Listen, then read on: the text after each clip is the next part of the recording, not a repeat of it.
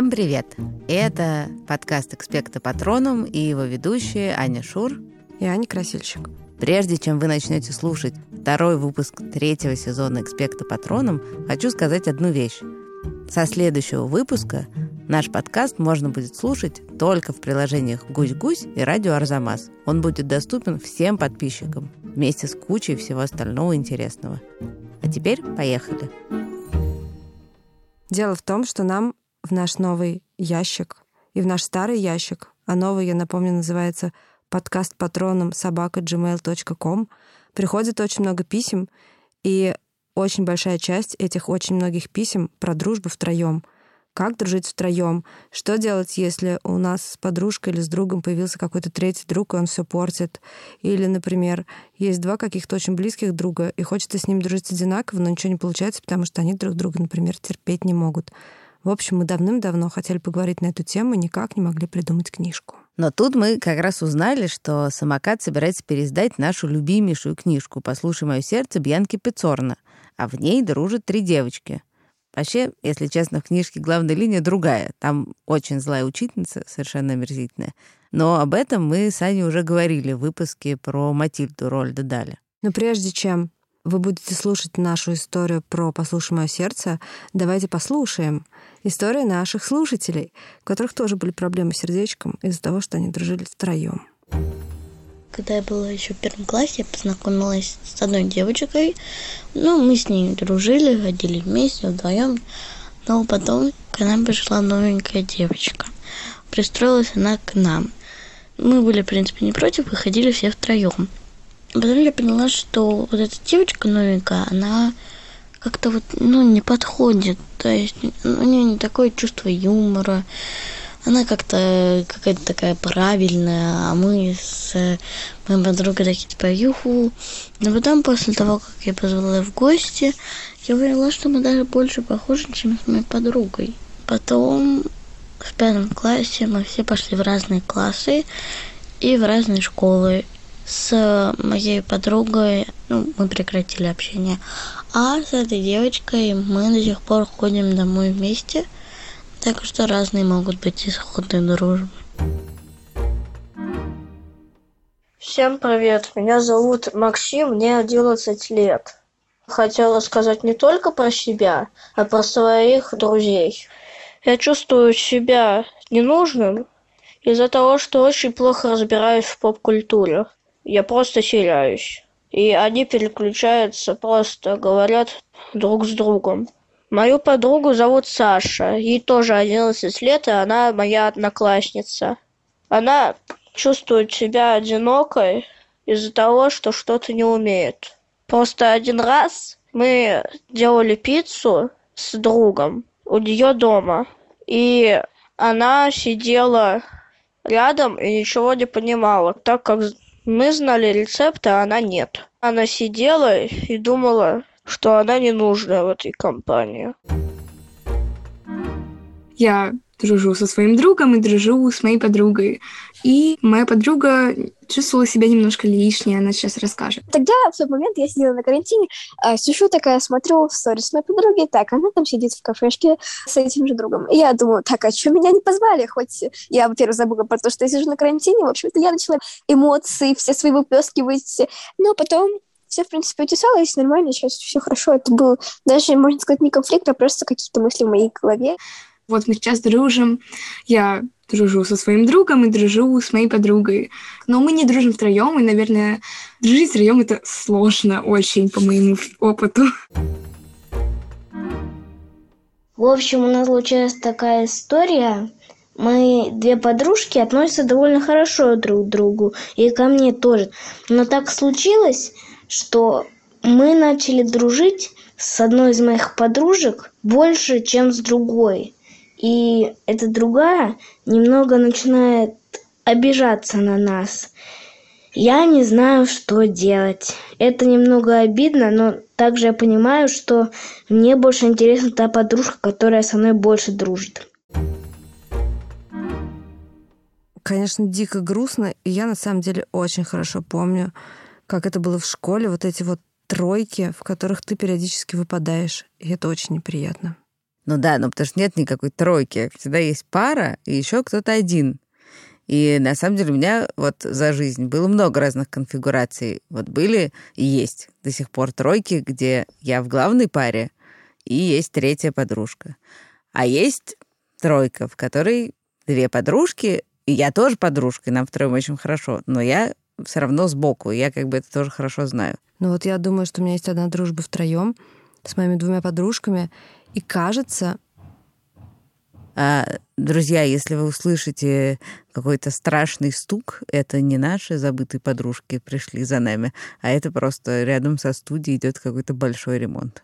Да, мы с этим ничего, к сожалению, не можем делать. Так вот, у меня есть одни подружки, с которыми мы дружим, и мне кажется, что во всех этих отношениях внутри этой тройки есть какое-то равенство. Ну, то есть мне кажется, что нельзя сказать, что кто-то из нас дружит больше. А может, ты не знаешь просто. А может быть, я просто не знаю.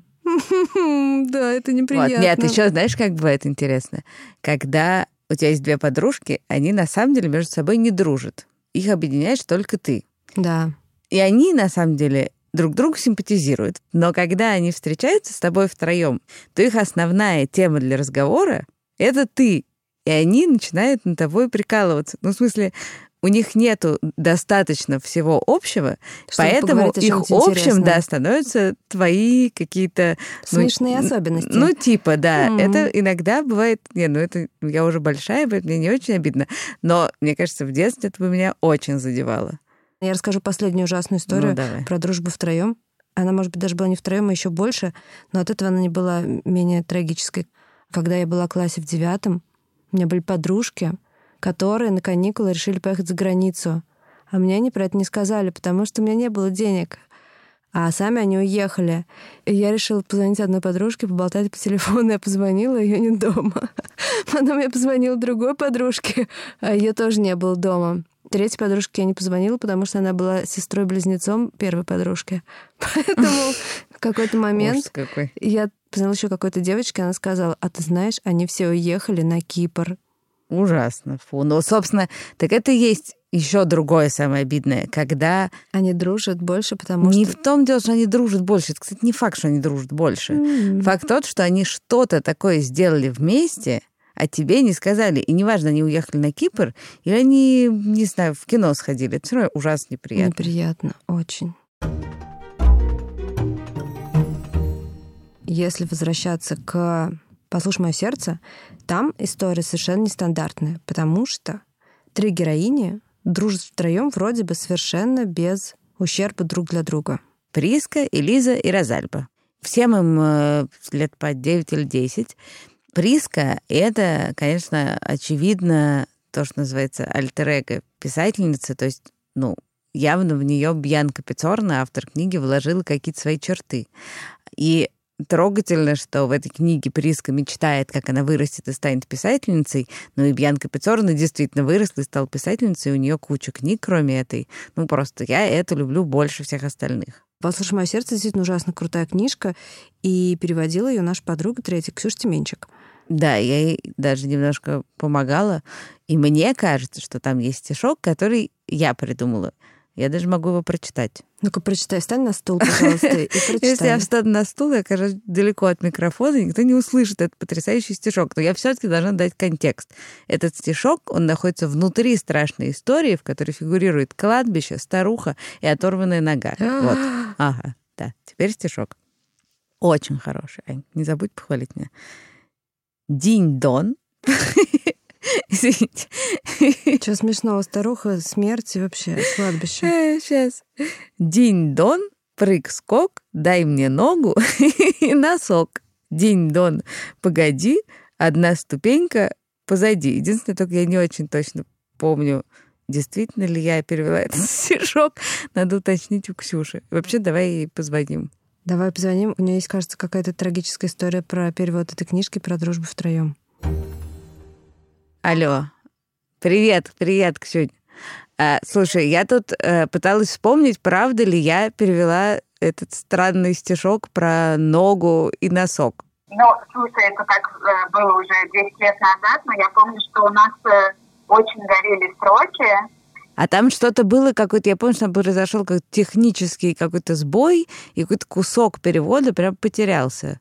Да, тоже был такой момент, э, когда и так уже сроки э, какие-то были сжаты. Э, в какой-то момент я просто потеряла большой кусок текста, потому что компьютер выключился, текст не сохранился.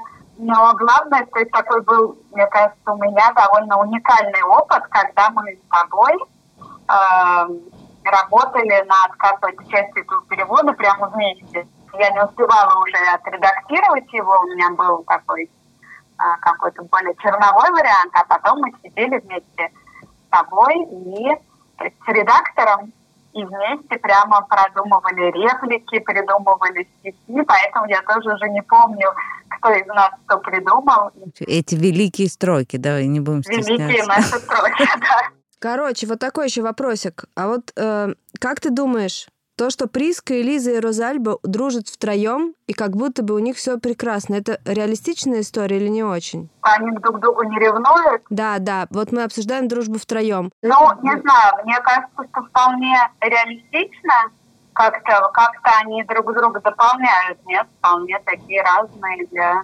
Но я помню, кстати, интервью самой э, Тигорна, и когда ее спросили, кто она из трех девочек, она как бы сказала, что, ну, как бы, скорее Приска, но какие-то черты у Элизы, какие-то у Розальбы, то есть э, не факт, что они реально там, у них было трое подружек, э, но вообще, мне кажется, в жизни такое вполне может быть. А вам как кажется? А вот это мы сейчас как раз и расскажем. Спасибо, Ксюнь. Пока. Пока. Давай подробнее расскажем про то, какие Приска и Лиза и Розальба, потому что мы про них совсем коротко сказали до этого, а сейчас можно про них рассказать, чем вообще они отличаются, чтобы было понятно, где кто. Про Приску, ну да, я уже сказала, что она мечтает стать писательницей. Она вообще дико боевая такая. Все затеи обычно, которые, которыми занимаются эти три девочки, исходят от Приски. И она такой настоящий хулиган. Э, и она еще там все время получает от мамы какие-то подзатыльники. Э, моя любимая деталь, что она ведет учет справедливых подзатыльников и несправедливых подзатыльников. Ну, или это оплеухи, по-моему, оплеухи. Ну, в общем, что-то. В общем, мама ее не вызывает симпатии, честно Никакой, скажем. но неважно. В общем, суть в том, что она ведет учет этих справедливых и несправедливых оплеух.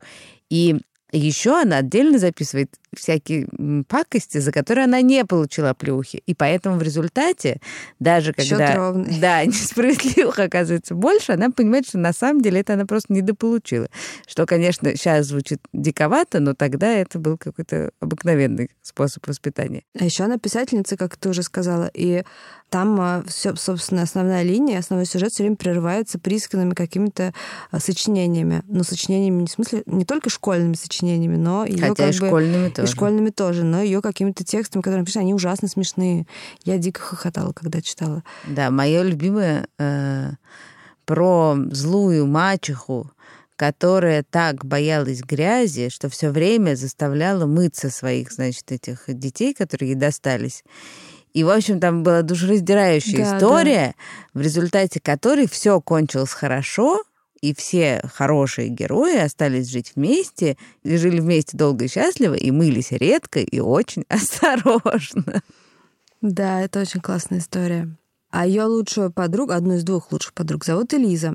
Элиза — сирота, потому что ее родители погибли в автокатастрофе, когда она была совсем маленькая. Зато у нее есть э, целых три дяди, которые ее страшно обожают.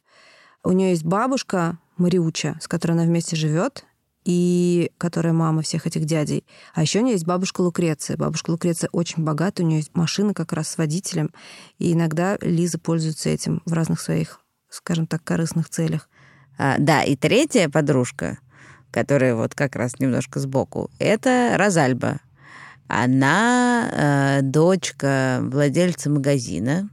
Она очень тихая, она все время рисует. У нее явно какой-то есть художественный талант. Она мечтает стать художницей. Она да. мечтает стать художницей.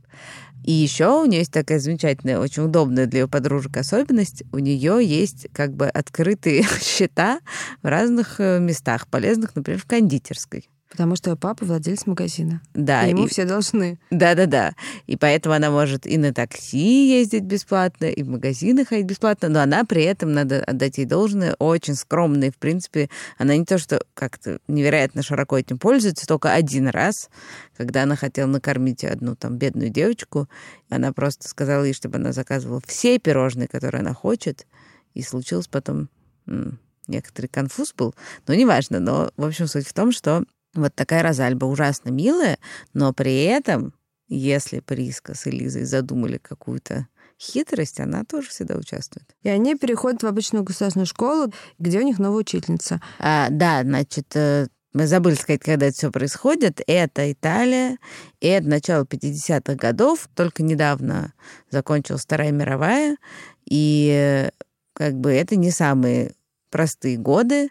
Это на самом деле очень видно как раз в школе, что есть, ну, более какие-то богатые люди, есть даже очень богатые люди. Ну, еще так это Италия, то там есть знатные люди, аристократы, а есть менее знатные, но еще есть прям совсем бедняки, вот которые живут прям в трущобах. Да, и в этот класс э, новый попадают две девочки, которые как раз там и живут, чем вызывают страшную ненависть учительницы, которая любит детей из богатых семей вообще пыталась отобрать себе такой идеальный класс из идеальных детей, идеальных родителей, из хороших семей. А, И очень быстро мы понимаем, очень смешно, Приска все время сначала пытается анализировать эту учительницу, она ее очень внимательно изучает, она смотрит, какие у нее руки, какая у нее прическа, как она одевается. Но мы очень быстро понимаем, что вообще-то эта учительница страшная гадина. Да, можно было прям к ней не присматриваться. Мне кажется, если бы Приска могла бы так бы совпало время и место, что она бы прочитала Матильду Рольда Дали, она бы сразу поняла, с кем имеет дело. О, да. Мы про это рассказывали в выпуске, по-моему, в первом да, сезоне. Там прямо такая вот была директриса, Которая которая была девочка за раскручивала да-да-да, детей за косички выкидывала за забор. Вот это они бы прямо подружились с этой Сфорцей. Она все самое омерзительное, что бывает в учителе. Просто все. И еще важную вещь мы должны сказать, что этот класс делится не только по имущественному принципу, но и по характеру. То есть дети сами себя делят на такие группки внутри класса. И они не только делятся на группки так вот э, между собой, но они сидят в разных рядах. Один ряд — это сорванцы. И наши три подружки, конечно, в нем. Сорванцы — это такие более-менее положительные девочки, но которые способны на многое. А, наверное, Розальба, если бы не дружила с Приской и Лизой э, и не участвовала бы в их затеях, может быть, она бы была в другом ряду, который называется ряд кроликов. Там сидят тихие, смирные, положительные девочки, которые хорошо учатся и не, вылезают. высовывают. Да. А вот еще есть третий ряд. И там сидят подлизы и притворщицы. И они там еще так совпало подозрительным образом, что в этом ряду еще самые богатые девочки оказались. И вот они прямо стелятся перед учительницей и всякое такое. И при этом они ненавидят сорванцов и, конечно, помыкают кроликами несчастными. Да, там есть еще уже ближе к концу книжки такая замечательная совершенно линия, когда все, значит, мамы пытаются этой учительнице сделать приятно, потому что она очень готовит их детей, очень старается приготовить их к экзаменам, и она все время с ними занимается. И они все время приносят ей цветы, эти кролики, а учительница цветы, которые ей дарит кролика, передаривает мамам под лис Да, да, уроков. просто ужас какой-то. Нет, вообще, вот я же говорю, эта учительница, ну, правда, это она как, как будто какой-то специальный коктейль. В ней все есть. Например, несправедливость. Она, конечно, ставит хорошие оценки подлизам и плохие оценки э, несчастным бедным девочкам, которые ей не нравятся. Кстати, этих девочек зовут Аделаида Гудзон и Аланда Реповик. И они совершенно несчастные, и эта училка над ними дико измывается. Она заставляет их сначала вернуться обратно домой, потому что у них нет лент в горошек, с которыми должны прийти все, все ученицы его, ее класса. Потом она отрезает одной из этих девочек косу, потому что она слишком, с ее точки зрения, нерасчесанная и грязная. Но эти девочки действительно довольно грязные, потому что так как они живут в трущобах, помимо всего прочего, это значит, что у них дома нет ни ванной, ни душа, ни вообще ничего. Там просто, ну, во-первых, там еще есть телесные наказания, и поэтому как только эта учительница придумывает повод отлупить этих несчастных бедных девочек, она немедленно это делает. Потом там есть омерзительная история с какими-то ложками. Все равно им должна давать рыбий жир для поддержания их жизненных сил, потому что они бедные и не едят достаточно витаминов. И она им велит принести из дома ложки. Эти ложки тоже какие-то грязные. И, в общем, все В общем, она их последовательно унижает, и все время кажется, что вот сейчас придут эти девочки с своими родителями, которые за них заступятся, но ничего подобного не происходит, потому что их, собственно, у них, может быть, и нет обоих родителей, там есть какие-то мамы жуткие, которые приходят и начинают показательно избивать своих дочерей, показывая, что учительница права и никак вообще их не защищая. В общем, какой-то кошмар. Собственно, э, Элизу, Розалибу и Приску очень сближает то, что они чувствуют несправедливость. И, собственно, «Послушай мое сердце» — это слова, которые говорит Приска Элизе каждый раз, когда происходит какая-то жуткая несправедливость, она хватает ее за руку, подносит к своей груди и говорит, послушай, как бьется да, мое там сердце. Такой... Да, потому что у нее начинает дико биться сердце, когда вот это все происходит. И они втроем все время пытаются как-то этим девчонкам помочь и бороться с этими омерзительными подлизами.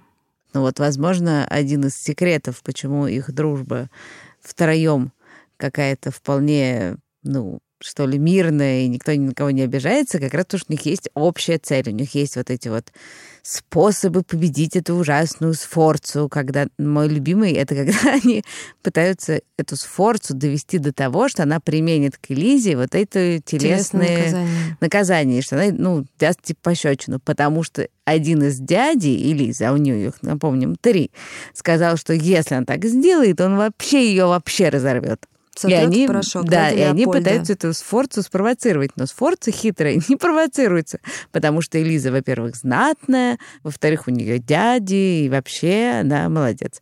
Вот, и в общем, и даже когда Элиза говорит, что каким-то там кораблем, на котором кто-то приплыл, это что-то из истории Италии, что мы плохо знаем, что, что этот корабль назывался «Сраная Мария». Место Видимо, святая место Мария. святая. Между прочим, Даже это жуткое это- богохульство. Даже это не помогает. Но Но они потом ее достанут. все-таки потом они ее достанут. Да. Я вот подумала, может быть, в этой дружбе втроем действительно нет какого-то особенного конфликта, ну, ни разу не возникает. Потому что Пиццорна вообще про это не думала, и действительно она как-то вывела во всех трех героинях понемножечку себя. А так как, может быть, она была вполне гармоничным ребенком. А, в смысле, что она просто не додумала эту линию, ты хочешь сказать? Там есть такая цитата, где Розальба немножко обиделась. Там есть такая, вот там какой-то у них был день или два дня, когда у них происходило очень много событий у Приски и Лизы.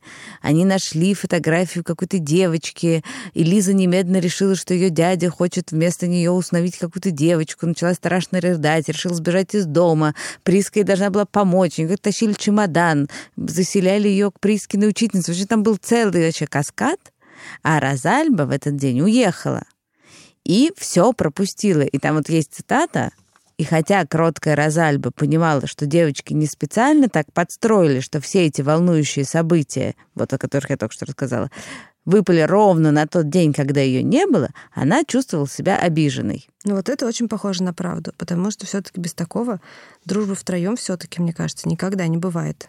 Ну да, нет, ну может быть тут просто еще что как бы, с одной стороны, вот ты права в том, что это как бы подозрительно, что так у них все гладко. С другой стороны, как только Розальба появилась, Приска с Элизой тут же ей все рассказали, и всю эту линию, и она немедленно тоже начала всем участвовать. И, кстати, догадалась, что это за девочка на фотографии первой, потому что она художница и лучше умеет замечать какие-то детали про лица людей. То есть, может быть, в этом их секрет, что она как бы не чувствует себя ну, как бы отдельной, а если чувствует, то они ее сразу, типа, вводят, ну, все рассказывают. И это потому, что они не интриганки по своему характеру, что у них нет такой штуки, которая бывает очень часто в разных таких дружбах в этом возрасте, когда очень велик соблазн плести все время какие-то немножечко сети и интриги против кого-то третьего, и поэтому все время возникают какие-то разные, ну не группировки, а как сказать, ну как позиции на войне. А скажи мне, если бы вот получается такое, что ты вот уже подружился с кем-то, и появляется кто-то третий, и он всю малину портит. Что делать-то? Ну, честно говоря, мне кажется, ну что какой тут рецепт обычный? Ну, надо присмотреться к этому третьему. Наверняка он тоже, ну, достоин дружбы, и с ним может быть интересно. И опять же, тут кажется, в этой книжке очень четко говорится, что если вы все трое найдете чем заняться, то, может быть, у вас будет чуть меньше э, времени на то, чтобы переживать и думать, кто с кем больше дружит и всякое такое. Да, но на самом деле очень часто бывает, что там в марте, например, ты вот этот страдающий и не самый главный. Да, а за лето, например, вы там как-то а все перекрутилось, вообще да. наоборот, и это все время меняется. И поэтому, если вдруг вы оказались в тройке друзей на вторых, вернее, на третьих ролях, и вам кажется, что дружба не складывается, это конец жизни, это не конец жизни. И все может очень быстро поменяться в лучшую сторону. Но вот если все-таки возвращаться к характерам всех этих героинь, да, этих троих девочек, то на самом деле это и есть самая интересная вещь если мы думаем про рецепты вот этой дружбы втроем, в четвером, в пятером и так далее. Как я уже говорила в начале, и вокруг меня, и я сама тоже участвую во множестве разных конфигураций. И вообще-то мне было бы очень приятно сказать, что типа, ну, дети, не волнуйтесь, вы подрастете, и все будет хорошо, у вас будет так много друзей, и все будет классно. Но на самом деле ситуация немножко другая. Вообще-то до сих пор и среди моих друзей наблюдается вот что. Что очень часто все эти тройки и четверки вообще-то с грохотом распадаются. И происходит это как раз потому, что какой-нибудь из участников обижается или ревнует. Мне кажется, в разных тройках я всегда человек, который ревнует. ну, слушай, я тоже иногда ревную. Дело не в этом, а дело в том, что, ну, как бы вот единственное, что, кажется, меняется с возрастом, что ты начинаешь реально очень хорошо понимать про Можно? своих... А, Извини меня, да. пожалуйста, секундочку. Вот, например, недавно к нам на работу пришла наша третья подружка, а там уже сидели мы с моей второй подружкой. И они вдвоем списались в чате и договорились пойти попить кофе. А, А мне об этом не сказали. Фу. И сказали уже, когда буквально пошли попить. И я обиделась. Ну, это правда. я сидела, и у меня Обидно. были слезы на глазах. Но, но Да. подожди, но если бы... Но они же знали, какая ты. Вот я про это и говорю. Они же прекрасно знают, Вот что ты именно. на самом деле, прости, довольно ревнивая. Да. Получается, что, зная об этом, они могли бы вообще-то дотумкать, что И тебе будет добавить меня в обидно. свой вонючий чатик. и добавить тебя в свой вонючий чатик. Вот я об этом и говорю, что как бы интрига не в том, что типа все вырастают и начинают нормально дружить, а в том, что ты просто знаешь про этого своего друга, что он вот такой. И так как ты его любишь, ты это принимаешь во внимание. Да, всегда. Но есть и другая вещь. И это я тебе могу сказать как человек, который очень редко обижается, и обижается в основном только в одном случае. Угадай, в каком. А я знаю, в каком нам про это говорила одна наша третья подружка, что ты обижаешься только если на тебя обиделись. Именно. То есть тут получается, что все должны это учитывать. И ты должен учитывать, что твой друг обидчивый. Но и твой друг должен учитывать, что ты, может, и не обидчивый, но терпеть не можешь, когда на тебя обижаются. То есть, кажется, ну, рецепт опять довольно простой, но он есть. То все время надо помнить, с кем ты дружишь во все стороны, да, и если ты второй в этой дружбе, если ты третий, если ты пятый, если ты сорок восьмой. Как бы главное очень внимательно относиться к своим друзьям. Может быть, в следующий раз они все таки мне заранее скажут, что идут пить кофе. Ну, будем надеяться. Я сейчас поняла, что это было два года назад, а я все еще не могу это забыть. Некоторые друзья еще и злопамятные, надо иметь это в виду.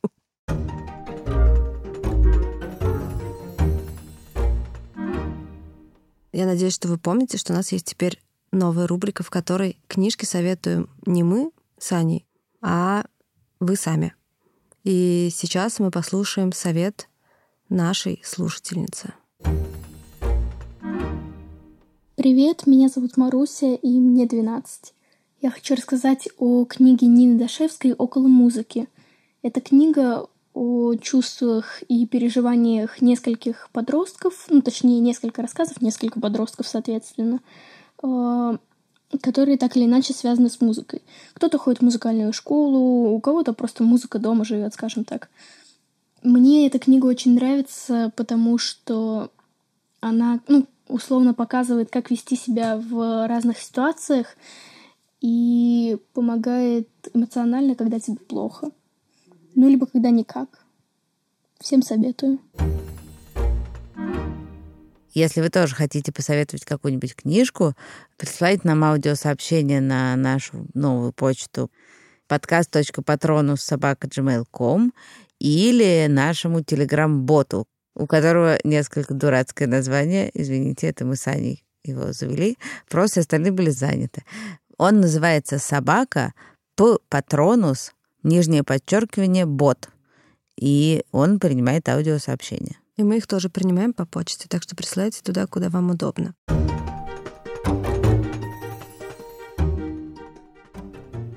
На этом мы с вами прощаемся. Слушайте нас э, в приложениях «Радио Арзамас» и «Гусь-Гусь», а также во всех других э, приложениях, в которых можно слушать подкасты. Напоминаем, что этот выпуск везде можно послушать бесплатно, а дальше они будут доступны только нашим подписчикам. Так что подписывайтесь на радио Арзамас или на Гусь-Гусь и слушайте нас дальше.